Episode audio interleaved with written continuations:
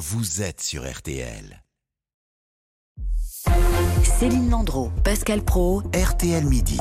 Le plan sobriété, c'est pas gadget. Ce qui est important aujourd'hui, c'est cette mobilisation générale que nous lançons et où les acteurs les plus gros, les plus grandes entreprises, les plus grandes collectivités locales, les administrations montrent l'exemple. Il serait inacceptable de demander aux Français de faire des efforts et que ces grandes institutions ne fassent pas des efforts.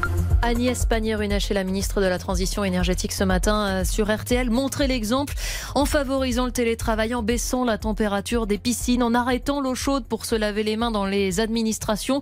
Voilà quelques-unes des pistes qui devraient être évoquées par le gouvernement à partir de 13h45, euh, porte de Versailles à Paris cet après-midi. Mais quelle efficacité pour ces mesures qui ne sont qu'incitatives? Pour en parler avec nous, nous sommes avec Gilles Emos, directeur adjoint ville et territoires euh, durables à l'ADEME, l'agence de l'environnement et de la maîtrise de l'énergie. Bonjour. Bonjour. Euh, on a déjà quelques-unes des grandes pistes de ce plan de sobriété que présente le gouvernement aujourd'hui. Est-ce qu'il va assez loin, ce plan, sans contrainte? Alors l'objectif de ce plan, c'est de réaliser des, économies d'énergie qui nous permettent de, passer l'hiver dans le contexte de, de crise énergétique qu'on connaît. Euh, en soi, donc je laisse le, gouvernement bien sûr annoncer l'ensemble des, mesures cet après-midi. Euh, on peut penser que si elles sont mises en œuvre effectivement par tout le monde, euh, elles, seront très efficaces. Maintenant, la question effectivement, c'est plus une question de mobilisation de l'ensemble de, des acteurs, que ce soit vous, moi en tant que, que citoyen, mais aussi les entreprises, les collectivités et bien sûr l'État qui doit être exemplaire.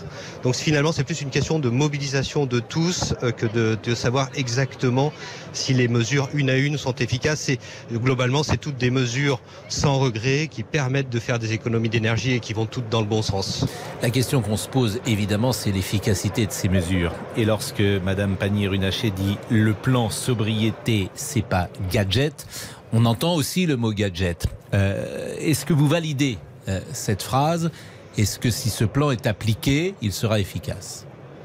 Alors bah, oui, bien sûr. C'est-à-dire que euh, je pense qu'une une des actions euh, majeures, c'est vraiment l'action qu'on peut avoir chacun à notre niveau sur le sur le chauffage et, et à notre échelle aussi.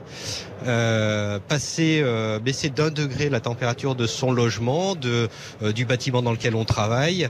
on sait que c'est à peu de choses près 7% d'économie d'énergie et le chauffage c'est vraiment le premier poste de consommation mmh. en période hivernale, là où on a le plus besoin d'énergie. donc ça, on sait que c'est efficace. Donc allons-y autant. Mais les enseignes ou les publicités lumineuses qui seront éteintes dans les rues des villes, le covoiturage, le télétravail. Oui, tout ça, ça va dans le bon sens aussi. Euh, très clairement, il y a déjà beaucoup de collectivités hein, qui pratiquent, euh, qui éteignent l'éclairage euh, public la nuit, entre minuit et 6 heures du matin, par exemple. c'est intéressant en plus parce que c'est positif pour la biodiversité. Ça gêne beaucoup les oiseaux en migration. Donc c'est vraiment des, des avec les problèmes de sécurité que ça peut poser, hein, parce que si vous mettez les villes dans le, noir, déjà que la ville est insécure.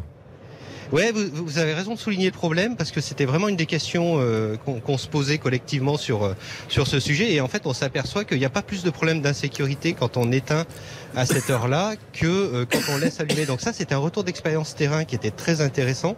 Et puis ensuite maintenant il existe des, des, des solutions qui permettent d'éclairer uniquement au passage des gens. Donc ça, c'est des solutions techniques qui existent, qui permettent d'économiser de l'énergie, tout en sécurisant euh, effectivement nos citoyens. Donc il y a aussi là des, solutions euh, techniques qui existent. Euh, Monsieur Emos, la ministre de la Transition énergétique l'a rappelé ce matin sur RTL. Ce plan de sobriété, c'est pour cet hiver, mais il a vocation à, à durer. Ça veut dire qu'il faut durablement baisser notre consommation de 10%. C'est ça l'objectif? Oui, c'est le, le, mot durablement, il est, il est intéressant euh, parce qu'effectivement là, on a, on a clairement un, un, contexte de crise énergétique et de hausse de coût de l'énergie que, que, que, tout le monde connaît bien maintenant, mais on a aussi un autre sujet, bien sûr, qui est le, le, changement climatique et la réduction de nos émissions de gaz à effet de serre.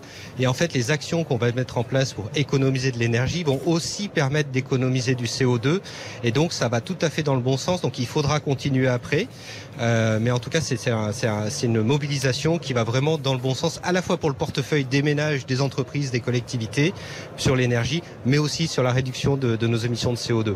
Donc on mettra des t-shirts légers euh, l'été prochain et des pulls en laine encore en 2023. Merci beaucoup Gilles Mos, directeur adjoint Ville et Territoire Durable à l'ADEME. Dans un instant RTL Votre Vie, on va parler euh, de cinéma. Finalement, aller au cinéma parce que c'est chauffé et puis pendant ce temps-là, vous baissez le chauffage dans votre maison. Ça peut être une idée. À tout de suite. Céline Landreau, Pascal Pro.